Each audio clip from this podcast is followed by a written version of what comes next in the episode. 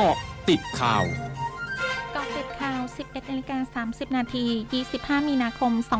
2565 พลเอกประยุทธ์จันทร์โอชานายกรัฐมนตรี และรัฐมนตรีว่าการกระทรวงกลาโหม ในฐานะนายกสภาทหารผ่านศึก เป็นประธานการประชุมสภาทหารผ่านศึกครั้งที่1ทับ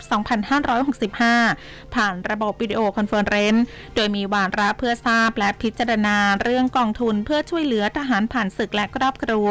นอกจากนี้ยังมีการพิจารณาเรื่องการจัดประชุมคณะทำงานสมาพันธ์ทหารผ่านศึกอาเซียน โดยองค์การสงเคราะห์ทหารผ่านศึกจะเป็นเจ้าภาพจัดการประชุมสมาพันธ์ทหารผ่านศึกอาเซียน ประจำปี 2565 กำหนดจัดประชุมในห้วงเดือนธันวาคมนี้ และเรื่องการพัฒนาการปฏิบัติงานขององค์การสงเคราะห์ทหารผ่านศึก นายวิษณุกระงาม รองนายกรัฐมนตรีเชื่อการพิจารณาพระราชบัญญัติประกอบรัฐธรรมนูญ หรือพรปว่าด้วยการเลือกตั้งสสและพรปพักการเมืองจะเสร็จทันกรอบ 180 วัน ส่วนจะแก้ออกมาอย่างไรนั้นก็ขึ้นอยู่กับคณะกรรมการวิสามันจะพิจารณา ซึ่งรัฐบาลไม่ได้เข้าไปเกี่ยวข้อง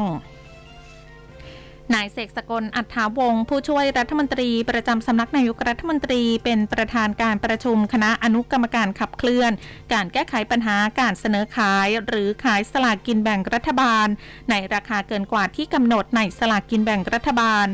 ยืนยันนายกรัฐมนตรีให้ความสำคัญกับการแก้ไขปัญหาดังกล่าว เพื่อให้ประชาชนได้รับผลประโยชน์มากที่สุด ให้ซื้อสลากกินแบ่งรัฐบาลในราคาไม่เกิน 80 บาท ทั้งนี้หากพบผู้เอาเปรียบขายเกินราคาต้องดำเนินการตามกฎหมายอย่างเคร่งครัดทางนี้ให้ทุกหน่วยงานบรณาการการแก้ไขปัญหา หาจุดอ่อนจุดแข็ง ช่วยปิดช่องว่างปัญหา ขณะที่วันนี้มีปฏิบัติการ 2 จุดใหญ่ที่ต่างจังหวัด 1 จุด และกรุงเทพมหานคร 1 จุด เพื่อปราบปรามการขายสลากกินแบ่งรัฐบาลเกินราคา โรงพยาบาลพระราม 9 โพสต์ข้อความผ่านเฟซบุ๊กระบุว่ากรณีมีประกาศจากศูนย์บริหารสถานการณ์โควิด -19 หรือสอบค ลงวันที่ 24 มีนาคม 2565 เรื่องสอบคชุดเล็กหารือกันและมีความเป็นกังวล เกี่ยวกับคลัสเตอร์ กลุ่มบุคลากรทางการแพทย์จากโรงพยาบาลพระราม 9 นั้น ขอชี้แจงว่าข้อมูลดังกล่าวไม่เป็นความจริง ยอดพนักงานผู้ติดเชื้อที่อยู่ระหว่างการรักษาณวันที่ 24 มีนาคม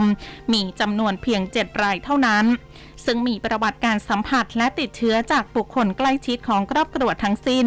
และพนักงานที่ติดเชื้อได้เข้ารับการรักษาตามระบบและมาตรฐานของโรงพยาบาลเรียบร้อย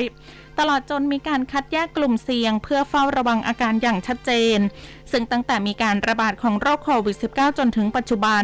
โรงพยาบาลพระราม 9 มีการกำหนดนโยบายป้องกัน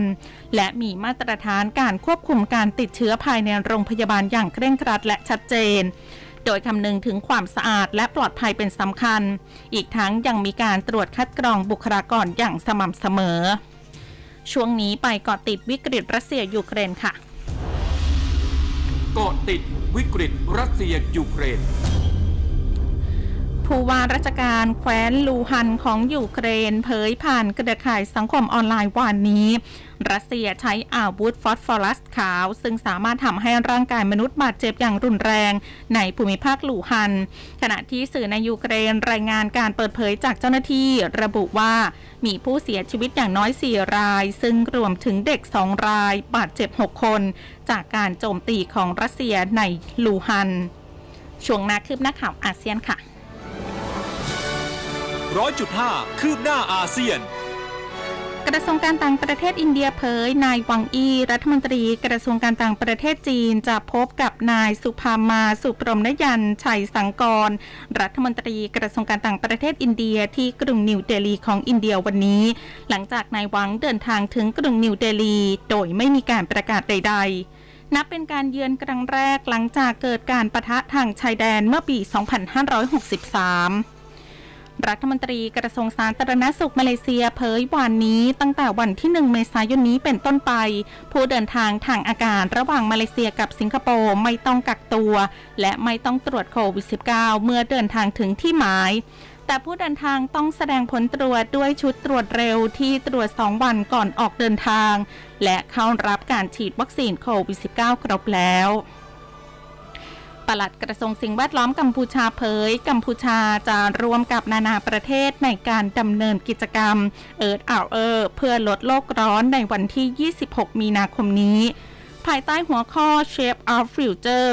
และจะมีบุคคลที่มีชื่อเสียงร่วมรณรงค์เพื่อสร้างความตระหนักรู้ให้แก่ประชาชนเพิ่มขึ้น เกี่ยวกับความสำคัญของสิ่งแวดล้อมและความเป็นอยู่ที่ดี ทั้งหมดคือก็ติดข่าวในช่วงนี้